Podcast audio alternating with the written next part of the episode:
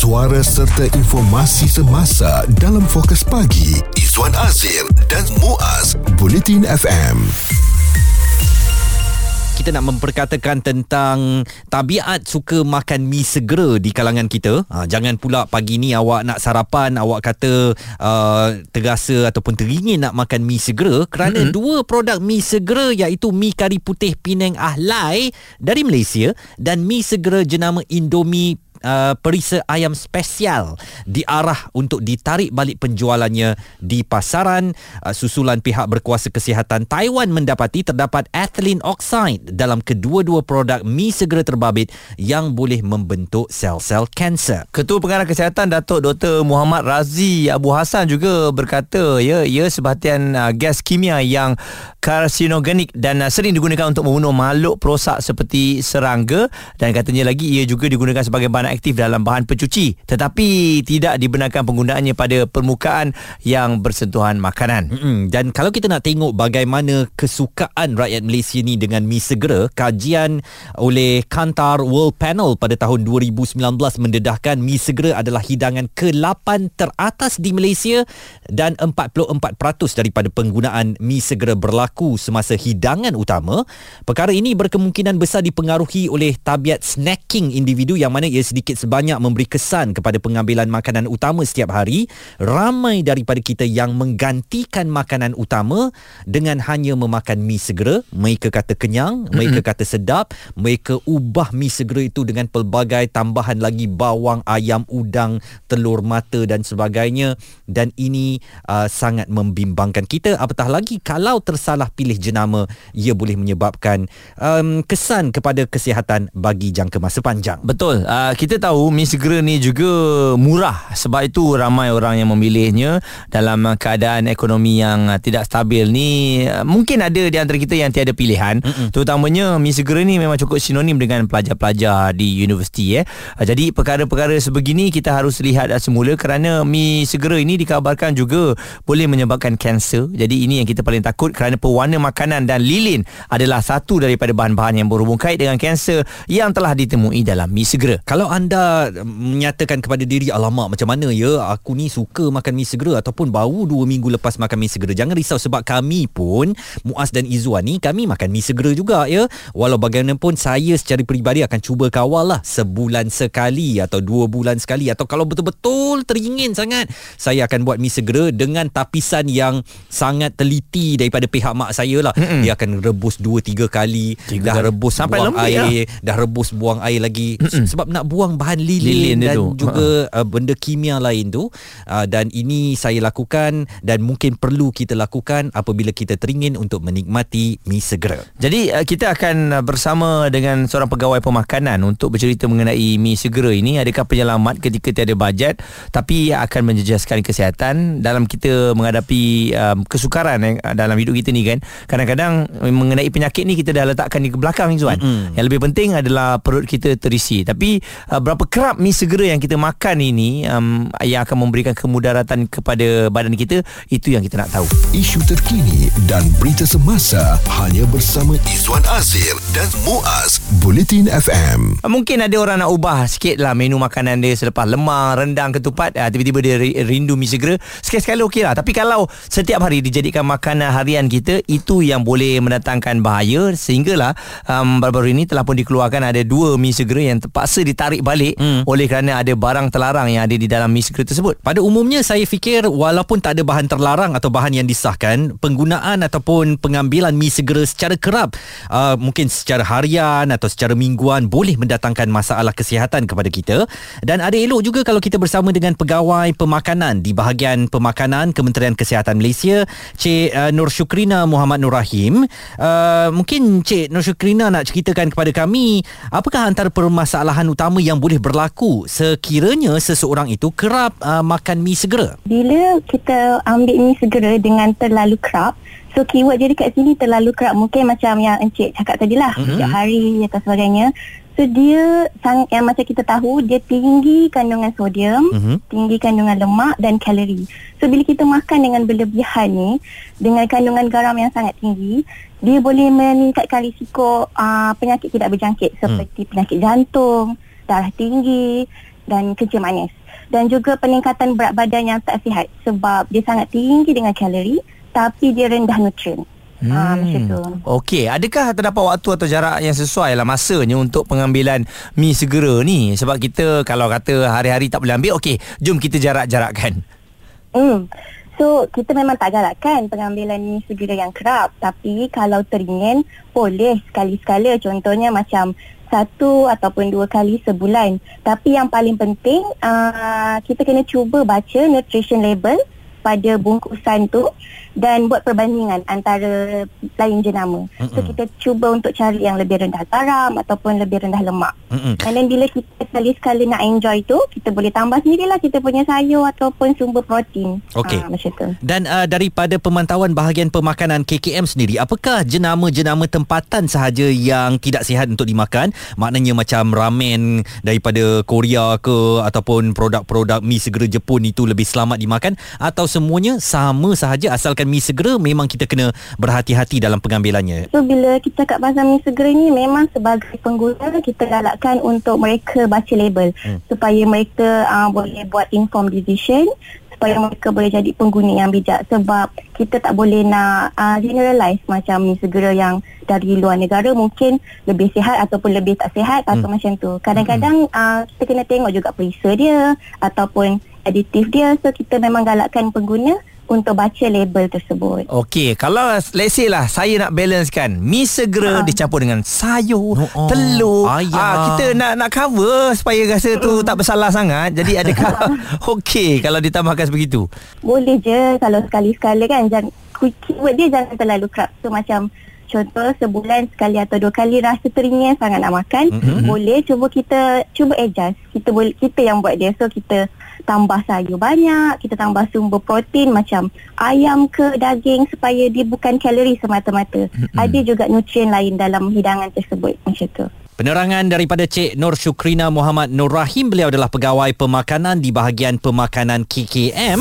Fokus pagi Izwan Azir dan Muaz komited memberikan anda berita dan info terkini Bulletin FM kita sedang bercakap tentang mi segera dan kita semua masih ingat lagi jingle yang sering kedengaran di saluran TV atau radio dahulu kan? Mi segera sedap dimakan enak dimasak. Ha. Wah, dengan bunyi dia Oh, sedapnya apabila kita menghirup uh, apa um, sup dia kuah dia tu dan juga mi segera itulah yang hmm. kita boleh macam tarik-tarik dengan uh, mulut kita tu kan. Ya, yeah, ya. Yeah. Dan ini sebenarnya suatu iklan yang memang menggoda, memang pelbagai perisa tersedia untuk mi segera ni tetapi kalau pengambilannya tidak dikawal walaupun dengan alasan untuk menjimatkan ekonomi kita, ia boleh mendatangkan kesan memudaratkan kepada badan. Kalau uh, kami berikan 21 kesan buruk makan mi segera ni kan Izwan, mm-hmm. saya rasa baca kepada 21 ni tak jadi makan kot. Betul. Kalau semua benda ni ada memberikan kesan antaranya um, tinggi garam, tinggi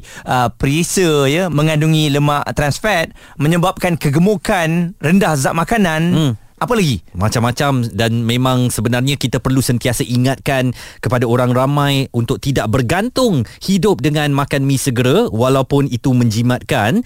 Pada tahun 2012, Pentadbiran Makanan dan Perubatan Korea Selatan telah menemui bahan yang boleh mengaktifkan kanser dalam enam jenama mi segera yang berbeza dan bahan itu dikenali sebagai benzopyrene. Ianya boleh menyebabkan kanser. Ada satu lagi styrofoam juga punca kanser dan uh, kebanyakan daripada 10 ramuan dalam mi segera ini terhasil daripada industri petroleum. Okey dan sebab apa ia menjadi pilihan setelah kita buat pemantauan ya dalam uh, 5 pack yang dijual sekali itu harganya sangat murah. Hmm. Jadi 5 5 pack itu kalau kita bahagikan kepada let's say lah satu hari tu kita makan dua kali Zuan, uh-huh. dia boleh pergi ke 3 hari dengan harga bawah berapa ringgit RM6 ataupun RM7 hmm. ha, jadi sebab itu dia menjadi um, pilihan dan kalau anda tengok semua cerita-cerita sedih ataupun cerita-cerita sebelum ini um, selebriti ke ataupun mereka yang pernah um, susah mi segera akan menjadi makan pilihan mereka hmm. ada yang terpaksa patahkan pula hmm. untuk dibagikan uh, dua ya pada makan pagi dan juga malam jadi nak kata mi segera ni memang mendatangkan kemudaratan tapi dia menyelamatkan kehidupan orang yang betul-betul dalam kesusahan. Cuma walaupun dia menyelamatkan dalam kata orang ada tanda lah ya. Um, sebenarnya ia tak menyelamatkan pun. Mungkin kita akan dapat makan pada ketika itu tetapi dalam pemakanan kita itu mencipta penyakit pula. Bagaimana kita nak kata ia menyelamatkan kita kan?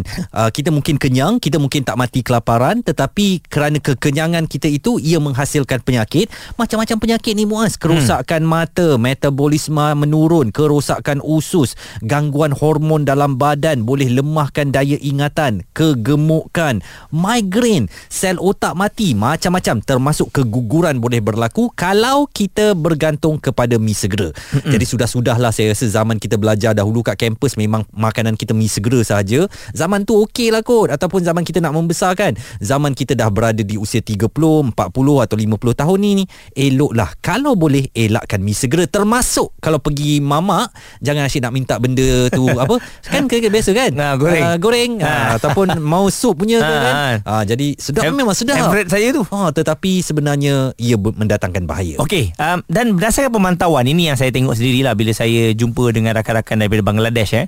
Saya tengok mereka mereka tak makan mi segera tu Izwan Mm-mm. dia makan nasi dan bawang saja. Ah, nasi betul? dan bawang kalau dikalkulate kan memang boleh berjimat dah. Mm-mm. kan Mm-mm. kalau kata nak jimat nasi dengan bawang boleh jimat mm. dan saya rasa lebih baik kot daripada mi segera mungkin. Betul. Dan uh, kalau dia nak jimat ataupun dia nak bagi pedas sikit lah dia gigit cili padi ha. sikit kan. Dah ada rasa pun pedas jimat juga tu. jimat tu. Dan uh, ini uh, mungkin suatu yang lebih selamat. Walaupun pengambilan nasi yang berlebihan juga boleh mendatangkan bahaya. Tetapi sekurang-kurangnya nasi itu tak ada bahan kimia lah. Hmm. macam apa yang terkandung dalam mi segera. Pendapat komen serta perbincangan fokus pagi. Izwan Azir dan Muaz Bulletin FM. Bukan nak menyalahkan kalau anda ambil mi segera tetapi jom kita pantau sikitlah pergerakan ataupun uh, pengambilan mi segera ni takut terlampau banyak sangat nanti. Ia akan menjejaskan kesihatan anda. Dan memang cukup sonim, uh, dan memang cukup sinonim serta popular apabila mi segera ni dikaitkan dengan kanser. Dan uh, kini ada satu uh, perkongsian yang dibuat oleh seorang penceramah bebas ni Ustaz Hanafi. Bagaimana pengalaman yang um, melibatkan seorang daripada sahabat beliau. Saudara saya namanya Harun. Umur sebaya dengan saya 45 tahun. Dapat disahkan kanser usus. Dia meninggal dunia. Dan tuan-tuan perempuan muslim-muslimat saya bersembang balik dengan uh, doktor dan pakar-pakar pemakanan mengatakan tentang bahaya mi segera. Bahaya mi segera dan kebanyakan usus bagi uh, kanser usus adalah kanser antara yang terbesar bagi kaum lelaki. Tapi saya merayu daripada lelaki-lelaki uh, tolonglah. Jangan jangan banyak makan mi segera ataupun perempuan pun jangan makan mi segera lah dan selain itu juga kita ada Syakila yang berada di Pining berkongsikan pandangan beliau. Pendapat saya kita boleh uh, menghilangkan uh, rasa teringin kita uh, kita cuba dengan uh, produk uh, organik. Maksud saya misegera organik.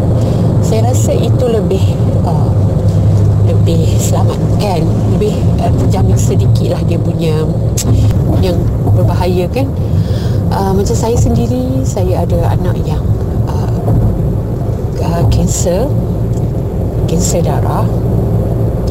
Memang uh, one day dia teringin sangat nak makan Maggi. Dia punya teringin tu saya sendiri ya Allah kesiannya. So saya try to uh, orang kata mencari mi segera yang uh, baik.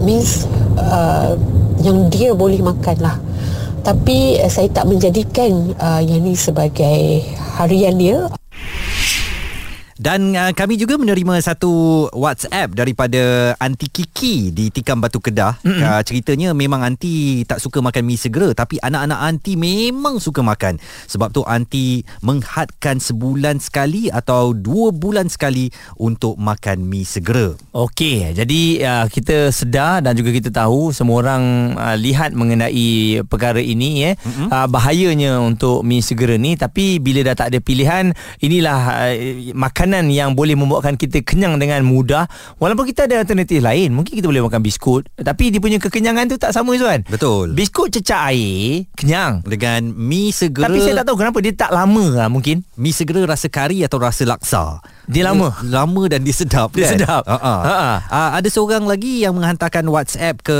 kami di Bulletin FM Abdullah Tecu Hati-hati juga bila makan di mamak Dan perhati bila mereka masak Sebab kadang-kadang kita order mi segera Tapi mereka masak mi segera brand Cikai Yang murah sebab nak Oh. untung Tapi ikut harga standard Eh tapi dia tak boleh tipu Kita mm tahu rasa kuah dia tu Betul ya Kuah tu yang membezakan setiap mi segera yang ada di pasaran Bincang, debat dan pendapat bersama personaliti TV dan radio.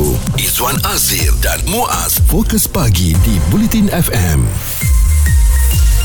Lelaki seperti kami tidak begitu memilih mi segera.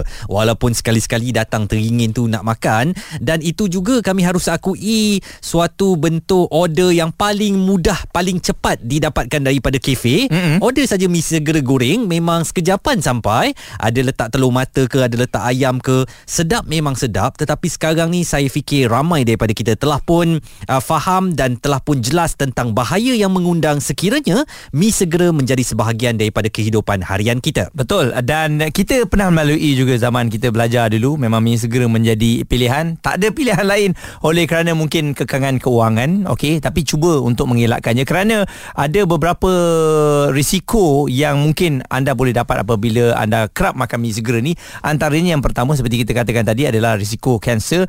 Yang kedua risiko obesiti kerana menurut majlis pengguna Hong Kong eh dan hmm. juga pusat keselamatan makanan ah, tiga cawan mi segera mengandungi 30 gram lemak atau setiap paket yang menyebabkan kanak-kanak ini fokus pada kanak-kanak hmm. terdedah kepada risiko obesity. Dan sebenarnya dalam pada kita bercakap tentang bahaya mi segera ni ya, kalau kita lihat kepada reaksi netizen yang ramai juga daripada mereka tak percaya dengan bahaya mi segera. Hakim Eddie dia tulis. Orang Korea makan mi segera Pagi, petang, siang, malam. Elok saja Cantik pula tu. Nur Azam Ismail menulis Dari kecil saya kenal makanan ni Tak mati lagi pun saya Yang mati tu Duk hadap pagi, petang makan uh, mi segera ni Siang, malam dia hadap makan uh, mi segera ni Kalau anda bagi kepada anjing pun Tak mati anjing tu makan mi segera Hmm, jadi bila Eh. betul lah tu bila dia dah uh, marah macam tu lah macam-macam benda yang dia cakap mm-hmm. dan uh, kita lihat Siti Zuraihan katanya semakin hari semakin banyak kemunculan jenama mi segera di Malaysia.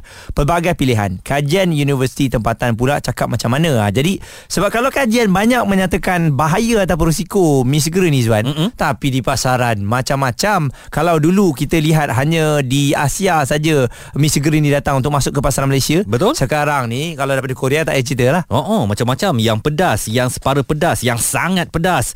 Semua ada dan memang perencah dia tu menyebabkan mi segera ni jadi sangat sedap eh. Sangat kita kata kalau betul lah saya awak tengok makan mi segera bersup tu kadang-kadang angkat dengan mangkuk-mangkuk tu hirup sup dia kan. Oh. Punya sedap ah kan. Saya cakap macam ni pun saya pasti anda teringin nak makan mi segera Mm-mm. tapi tolong kawal diri anda supaya segala benda yang telah dibuktikan secara saintifik bahawa ia boleh mendatangkan bahaya kepada kesihatan kita tidak akan menghinggapi diri awak dan saya. Okey, sebab tu ada saranan katanya kalau dah tahu uh, mi segera ni bahaya, kenapa KKM tak haramkan? Hmm, itu ya. Mungkin perlu ada satu tindakan yang lebih jelas, nasihat yang lebih padu daripada Kementerian Kesihatan untuk mengelakkan orang kita daripada makan mi segera. Jadi apa pun dan bagaimana cara anda menikmatinya, hati-hati. Uh, mungkin sekali-sekala kita boleh tolerate tetapi jangan jadikan ia sebagai habit ataupun kebiasaan dalam hidup kita. Bincang, debat dan pendapat bersama personaliti TV dan radio. Izwan Azir dan Muaz Fokus Pagi di Bulletin FM.